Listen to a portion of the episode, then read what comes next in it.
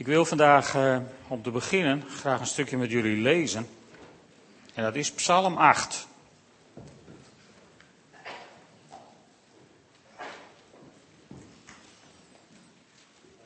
Een psalm van David.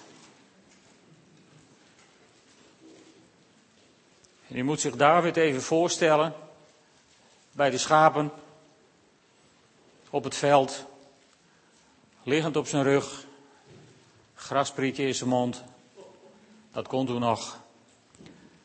Kijkend naar de hemel. En ineens met zo'n opwelling uit zijn hart zeggen, Heer onze God, hoe machtig is uw naam op heel de aarde. U die aan de hemel uw luister toont. En met de stemmen van kinderen en zuigelingen bouwt u een macht op tegen uw vijanden om hun wraak en verzet te breken. Zie ik de hemel, het werk van uw vingers, de maan en de sterren door u daar bevestigd. Wat is dan de sterveling dat u aan hem denkt? Het mensenkind dat u naar hem omziet. U hebt hem bijna een God gemaakt. Hem gekroond met glans en glorie, hem toevertrouwd het werk van uw handen en alles aan zijn voeten gelegd. Schapen, geiten, al het vee en ook de dieren van het veld, de vogels aan de hemel, de vissen in de zee en alles wat trekt over de wegen der zeeën.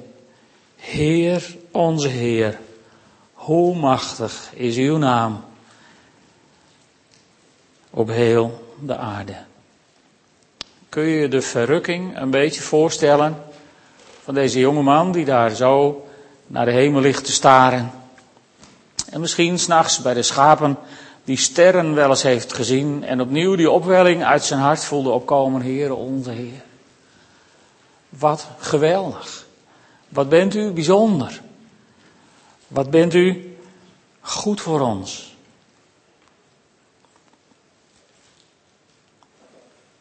Soms heb je van die dagen dat dat opwelt in je hart. Soms heb je ook van die dagen dat je God niet ervaart. Tenminste, ik heb soms van die dagen en u vast ook wel. En op zulke dagen, weet je, dan verwacht God u even zo goed. En de vraag is dan, wat houd je dan tegen om God te ontmoeten? Wat kan ons tegenhouden om die ontmoeting met God te hebben? In Jeremia 3, vers 19, daar zegt God, ik dacht, hoe kan ik jou een plaats tussen mijn kinderen geven? En je een begeerlijk land schenken. Een sieraad voor de hele wereld. Ik dacht, jullie zullen vader tegen mij zeggen. Jullie keren je niet van mij af. Toen ik nadacht over deze, over deze tekst, dat God daar zegt, iets van zijn hart deelt, van ik dacht, jullie zullen wel vader tegen mij zeggen. Toen heb ik tegen God gezegd, wat ben ik blij dat ik naar uw beeld geschapen ben en u niet naar het mijne. Want dan was u nu de meest afgewezen, gefrustreerde persoon in het hele universum. Wat goed dat u dat andersom hebt bedacht.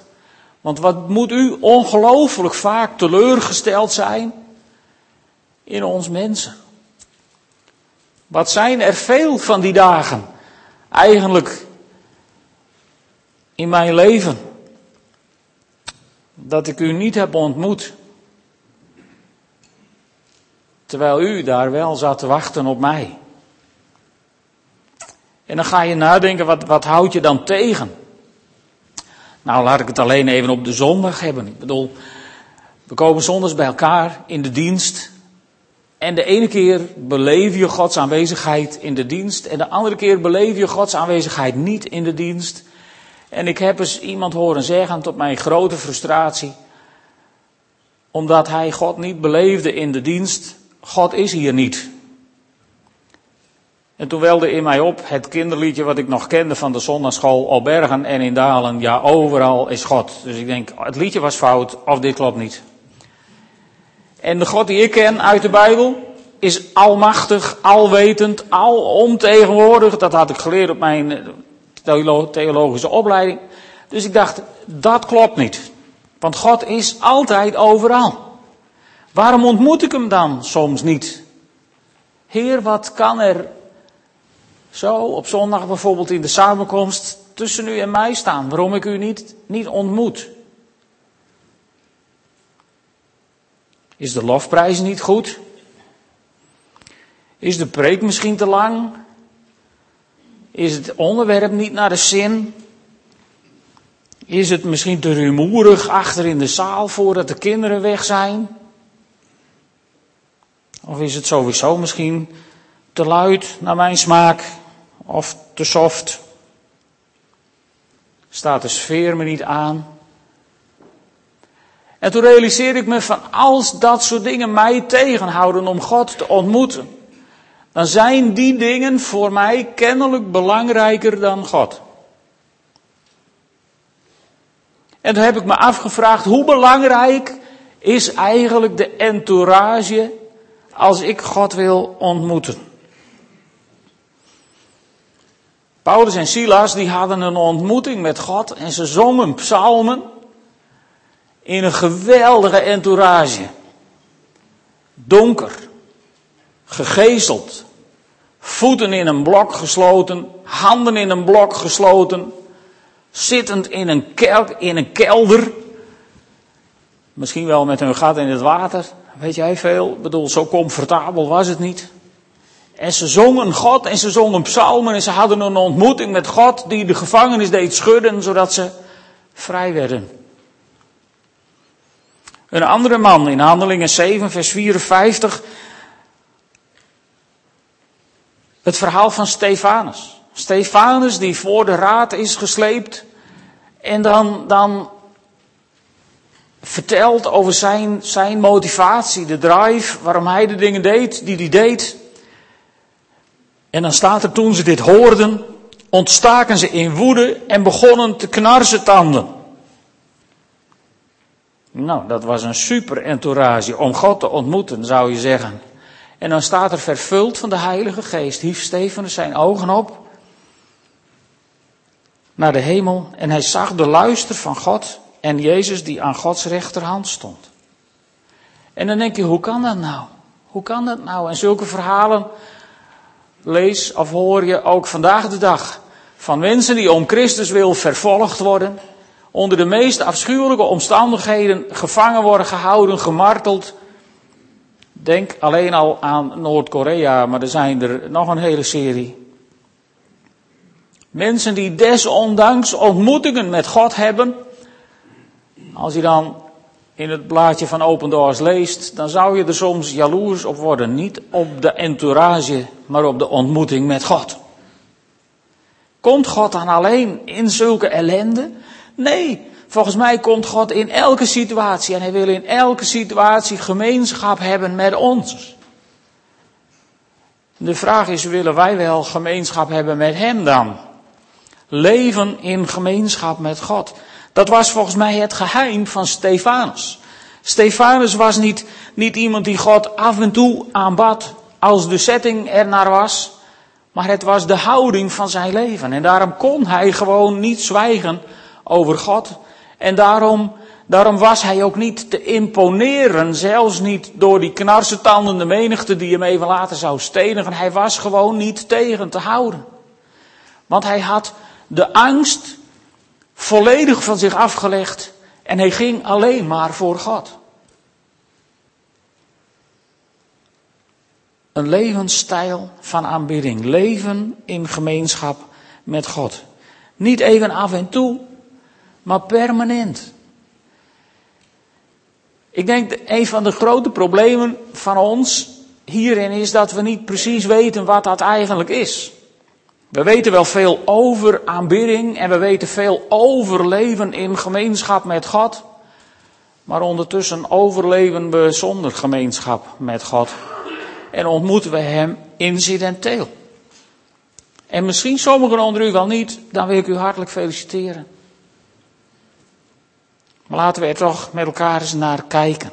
Om te beginnen denk ik dat de terminologie die tegenwoordig veel gebruikt wordt ons in de weg staat. Want wat betekent aanbidding? In het Hebreeuws is het meest gebruikte woord wat, wat in het Nederlands met aanbidding vertaald is, is het, het woord shaga. En dat betekent je neerwerpen in het stof uit eerbied en als overgave aan iemand die boven je gesteld is. De Grieken hebben daar het woord proskuneo voor bedacht. En dat is hetzelfde woord, je neerwerpen voor een koning. Er zijn er nog wel een paar woorden. Het woord halal, wat betekent opscheppen over God. Waar ons halleluja vandaan komt. En we kennen ook het woord yada, wat loven of prijzen betekent, waar de naam Juda van is afgeleid. Dus we kennen de woorden wel, alleen we zijn geen Hebreeën en geen Grieken. Dus we hebben de essentie misschien niet altijd precies te pakken. We zijn eigenlijk meer verengelst tegenwoordig dan vergriekst.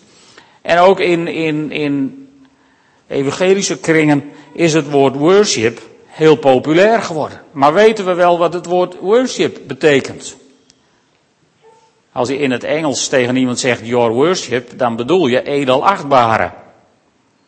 En worship heeft iets van waarde in zich. Dus de, de, de diepere betekenis van to worship betekent iemand de eer toebrengen die hem toekomt. Dat is wel mooi, maar dat wil nog niet zeggen dat je dan ook van diegene houdt. Je kunt iemand de eer brengen die hem toekomt. Je kunt je voor iemand in het stof werpen en ondertussen de meest verschrikkelijke dingen over hem denken.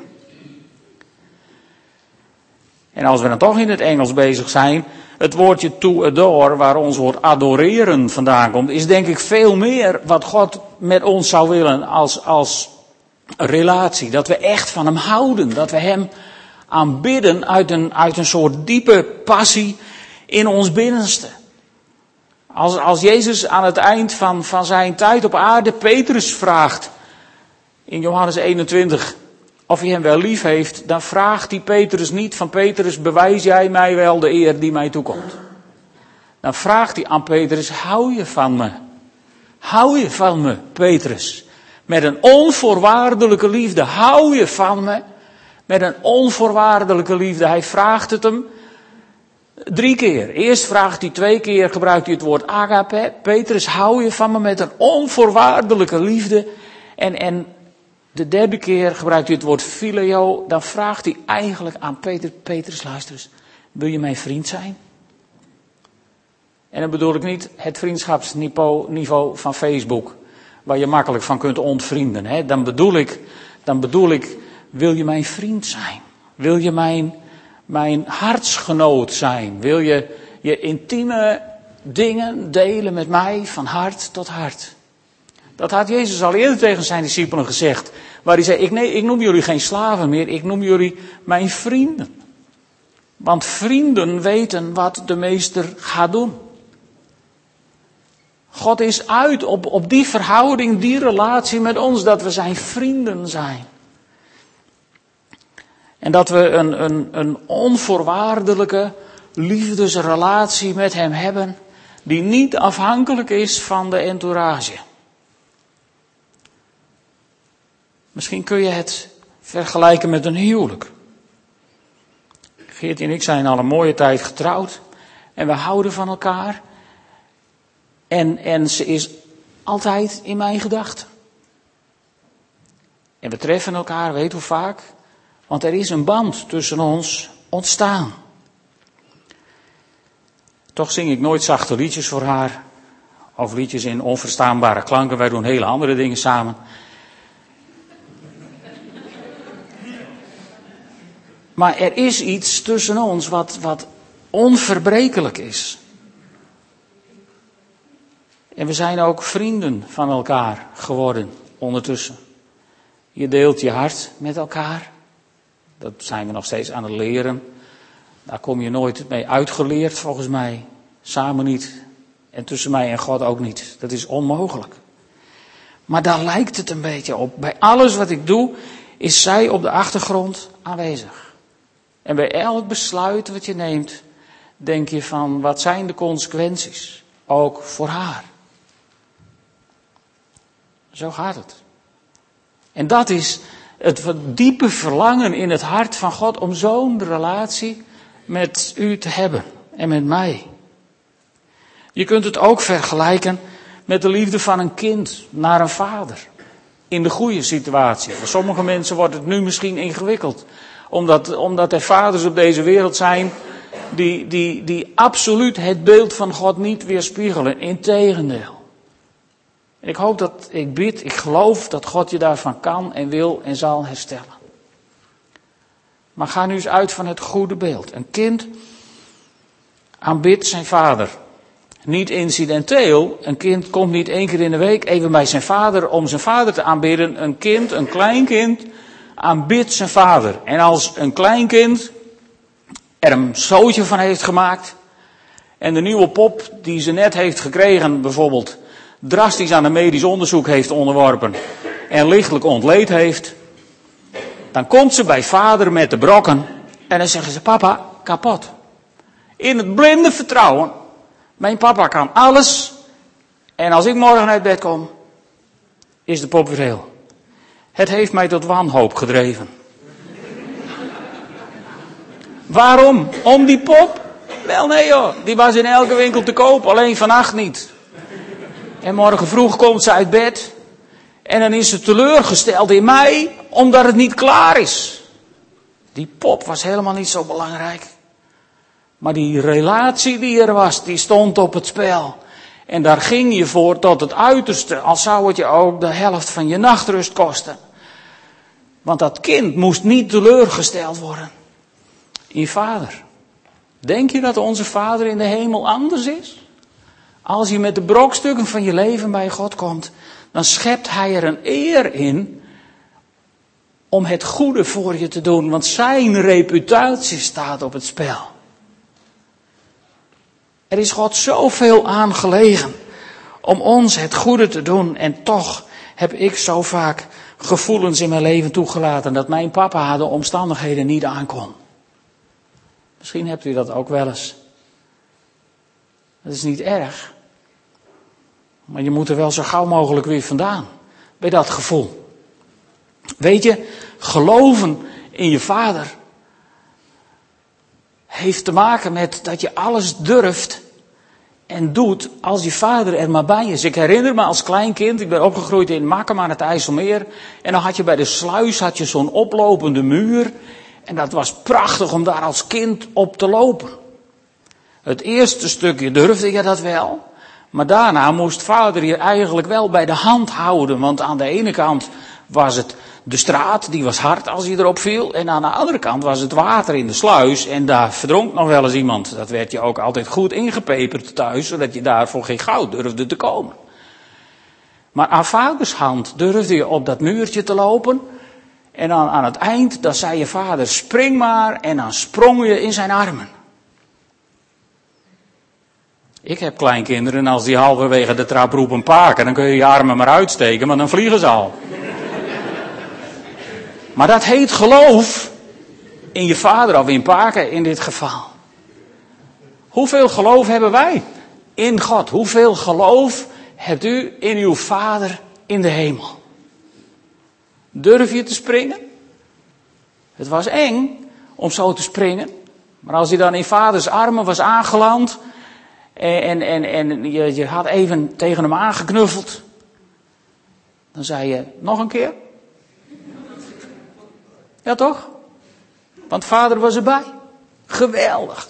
Dat is de relatie die vader met jou en met mij wil. In de hemel. En, en Volgens mij kun je in die relatie drie fases onderscheiden. Wil ik, tenminste ik wil het proberen. Alles wat je in, in fases of schema's uit elkaar rafelt, loopt een beetje kreupel. Dit vast ook wel, maar laten we het vandaag eens zo bekijken. Een kind wat zijn vader vertrouwt, dat wil ten eerste bij vader zijn en doen wat vader doet. Daarom ben je altijd je hamer kwijt en je zaag en whatever. Je bent aan het werk en Puk staat achter je en je kunt niks neerleggen. Of hij is er ook mee bezig. Prachtig. Je wilt bij je vader zijn en doen wat hij doet. De tweede fase is van je wil af en toe ook door je vader geknuffeld worden. In zijn aanwezigheid lijfelijk ervaren. En de derde is, waar ik vandaag even naar wil kijken met jullie, is dat een kind, zo'n kind, niet accepteren dat iemand ook maar iets verkeerds over zijn vader zegt. Integendeel, kinderen scheppen eerder op over hun vader. Er waren dus drie jongetjes. En het ene jongetje begon. En die zei, uh, luister eens, mijn vader is dokter en die verdient wel duizend euro aan een operatie. Toen zei dat andere jongetje, mijn vader is advocaat en verdient wel 5000 euro aan een rechtszaak. En toen zei de derde jongetje, jongens, dat stelt allemaal niks voor. Mijn vader is dominee, die praat een kwartiertje in de week en dan heeft hij vier mannen nodig om het geld op te halen. Maar ze geloofden alle drie in hun vader. En ze probeerden alle drie op te bieden van mijn vader kan meer en is sterker en is groter dan die van jou. Dan hoopte je later maar dat je die vader niet in een verkeerde situatie tegenkwam. Maar geloof je ook zo in God? Weet je, een kind, fase 1, wil bij zijn vader zijn en doen wat hij ook doet. Mijn vader werkte in de wegenbouw en wij woonden toen ik klein was in een grote woonwagen, altijd dicht bij het project. En we reisden het hele land door en vader was in de buurt. En het, het ultieme was, wat ik me herinner, van dat ik zo'n jaar of vier was, vijf, dat je met vader even mee mocht naar het werk, achter op de fiets. De voeten in van die grote bruine fietstassen, zodat je ze niet tussen de spaken kreeg, want kinderzitjes, dat had Van Dalen nog niet in het woordenboek staan. Maar dan ging je met vader naar het werk. En dan waren er andere mannen en die zeiden, is dat jouw zoon? En dan zei je vader van, ja, dat is mijn zoon. En dan voelde je dat hij trots op je was en daar groeide je geweldig van. Als God jou bezig ziet op deze wereld, kun je je voorstellen dat hij af en toe een engel aanstoot die bij hem in de buurt is van, heb, heb, heb je hem gezien? Heb je haar gezien? Dat is mijn dochter. Mijn zoon, in wie ik een welbehagen heb. Heb je dat gezien? Heb je dat gezien? Als God zo trots op jou is, dan mag jij zo trots zijn op God, op jouw Vader in de hemel. En hij verlangt intens naar die relatie met jou. Maar goed, als je altijd bij Vader bent, en wil doen wat hij doet, dan wordt het leven toch ook wel, als hij groter wordt, een beetje ingewikkelder van. Ik bedoel, je komt op internet even ergens op terecht waarvan je weet, daar zou ik nou niet naar moeten kijken. En je leeft in gemeenschap met God, dus hij zit als het ware naast je op je bureaustoel. Nou, dat is vervelend, of niet? Want dan kun je daar niet blijven. Of je zit televisie te kijken naar een film waar heerlijk veel geweld in voorkomt en waar ze elkaar kostelijk de hersens in slaan en het bloed van je beeldbuis druipt. Maar God zit naast je op de bank. En je hebt toch dat gevoel binnen in je hart van ik vind het niet meer zo leuk als vroeger toen ik er alleen naar keek. Want je kunt er niet meer tegen, tegen dat geweld. En dan vraag je je af, ja, zou, zou God nou ook zo genoten hebben toen hij zat te kijken hoe Kai en Abel doodslok? Zou hij ook een hapje chips hebben genomen, een slokje cola en dacht, nou, mooie actie. Ik denk het niet. En weet je, als je wilt leven in gemeenschap met God, dan gaat er een heel bijzonder proces in werking treden. Dan gaat God zijn hart delen met jou. En dan kun je niet meer tegen zulke dingen dan kun je er niet meer tegen, zoals gisteravond met meneer Van het Hek, dat jouw God in een conferentie ongelooflijk door het slijk wordt gehaald. En dan moet je wel weg naar een andere zender, want je verdraagt het gewoon niet meer. Als je zo met God leeft en je gaat afscheid nemen van die dingen die je hart verharden, die een muur om je hart creëren, dan ga je ook Gods aanwezigheid ervaren. dan moet je erop letten dat het, het ervaren van de aanwezigheid van God, dat moet niet je eerste doel worden.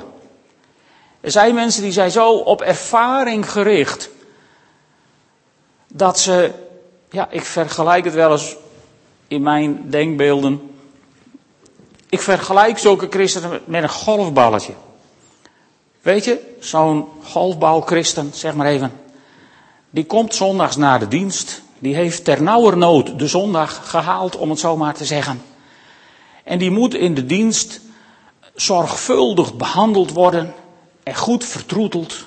En heel voorzichtig door de zangleider worden klaargelegd op de juiste positie. En dan moet hij van de spreker een gigantische map mee hebben. En dan hoopt hij dat hij de volgende zondag weer haalt. Ze bestaan hoor, echt. Dat is niet leven in gemeenschap met God. Dat is afhankelijk zijn van de fysieke ervaringen met God. En er is niks mis met het ervaren van God. Maar het ervaren van God moet voortkomen uit het leven in gemeenschap met God. En het andere is dat je dan niet meer accepteert dat iemand iets verkeerd zegt over je vader. Dat kan je heel kritisch maken. Want je kunt denken dat iedereen die wat over je vader zegt het bij het verkeerde eind heeft. En, en daar kun je een ontzettende zuurpruim van worden. Dat is niet de bedoeling. Het mooiste voorbeeld vind ik in de Bijbel van iemand die leefde in gemeenschap met God was David. Daarom ben ik ook begonnen met die psalm van David. O Heer onze God, hoe machtig is uw naam op heel de aarde. En dan ben je verloren, want dan lig je in zijn armen. En dan merk je zijn aanwezigheid. In ieder geval merkt je geest zijn aanwezigheid. Want dan ben je gewoon helemaal geknuffeld door de Vader in de hemel. Want die vindt dat prachtig. Als je zo begint. En David was zo'n man, die kende al die fases. David, die aanbad zijn vader.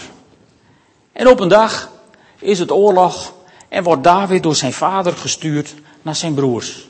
En hij komt in het stadion waar de strijd plaatsvindt. Dat deed je vroeger netjes op een afgesproken plek en op een afgesproken tijd.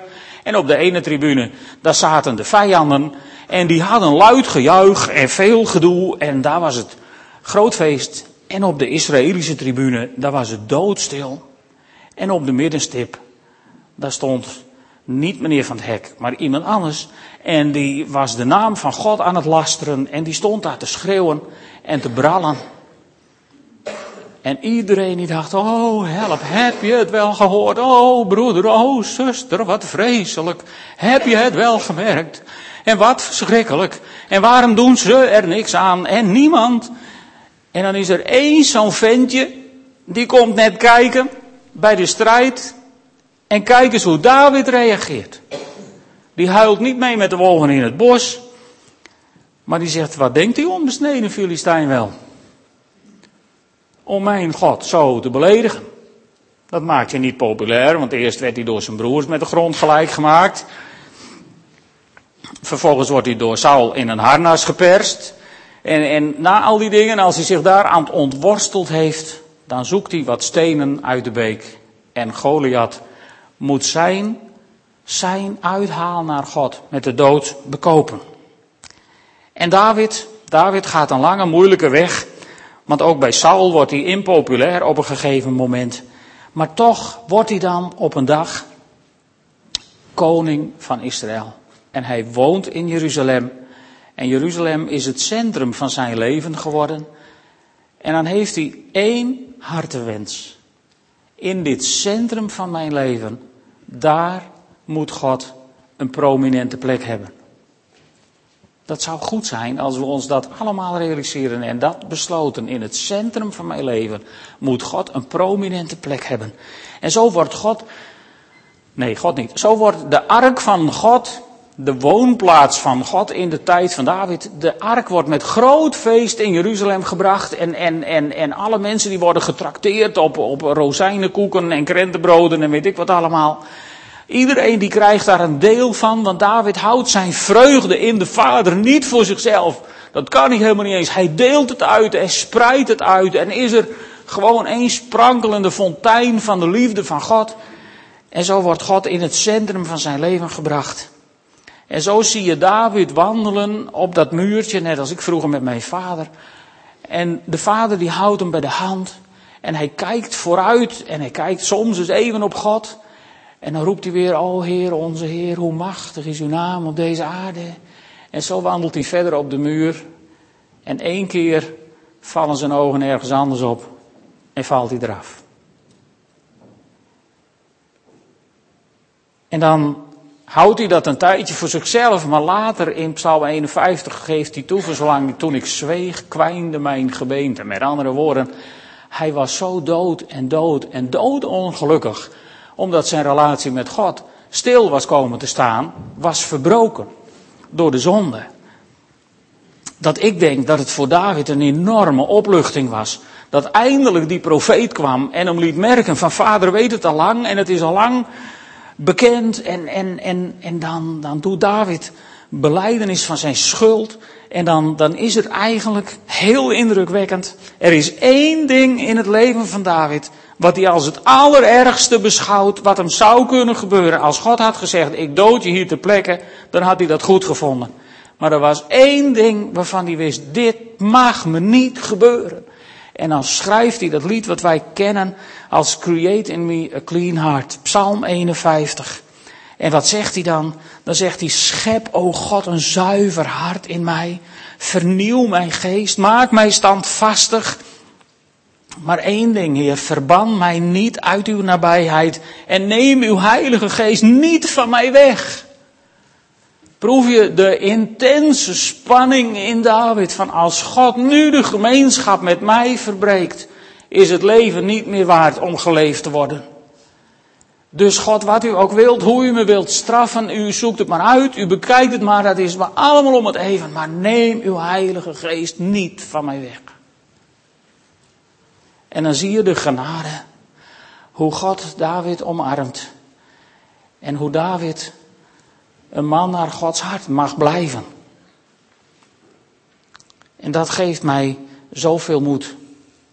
Want wie van ons valt niet af en toe een keer van de muur? En weet je, dan krijg je geen pak slaag. Dat zou mijn vader ook niet gedaan hebben. Die zou me opgepakt hebben en een kusje op de zere plek hebben gedaan. En misschien wel een pleister op de bloedende knie. En als ik in de sluis was gevallen, dan wist ik één ding zeker, dan was mijn vader me achteraan gesprongen. En die had me gered. Dus wat is het probleem? Bij God mag je ook falen.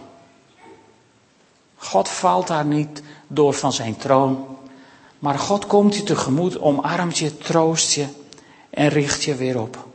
En daarom zou ik met deze vraag willen afsluiten. Een vraag naar God toe. En ik wil u aanmoedigen om het aan te durven, om tegen God te zeggen, create in me a clean heart. En, en, en, en wat God aan doet, dat is dit. In Ezekiel 36, vers 26 zegt hij dat. Ik zal jullie een nieuw hart en een nieuwe geest geven. Ik zal het versteende hart uit je lichaam halen. En je er een levend hart voor in de plaats geven. Dat is wat God met je wil doen. En weet je waarom hij dat wil doen? Omdat God op zijn troon zit en naar jou kijkt en denkt, hoe kan ik jou nou een plaats tussen mijn kinderen geven en je een begeerlijk land schenken? Hoe kan ik jou tot een sieraad maken voor de hele wereld? Want dat is wat ik wil voor jou. En dan vertrouw ik erop dat jij mij vader zult noemen en je niet van mij af zult keren.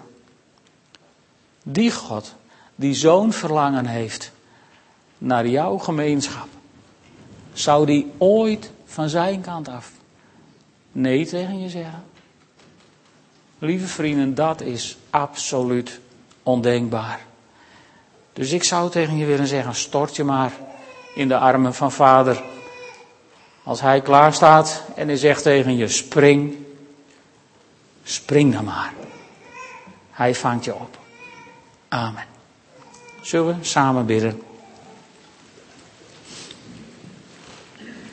Vader in de hemel,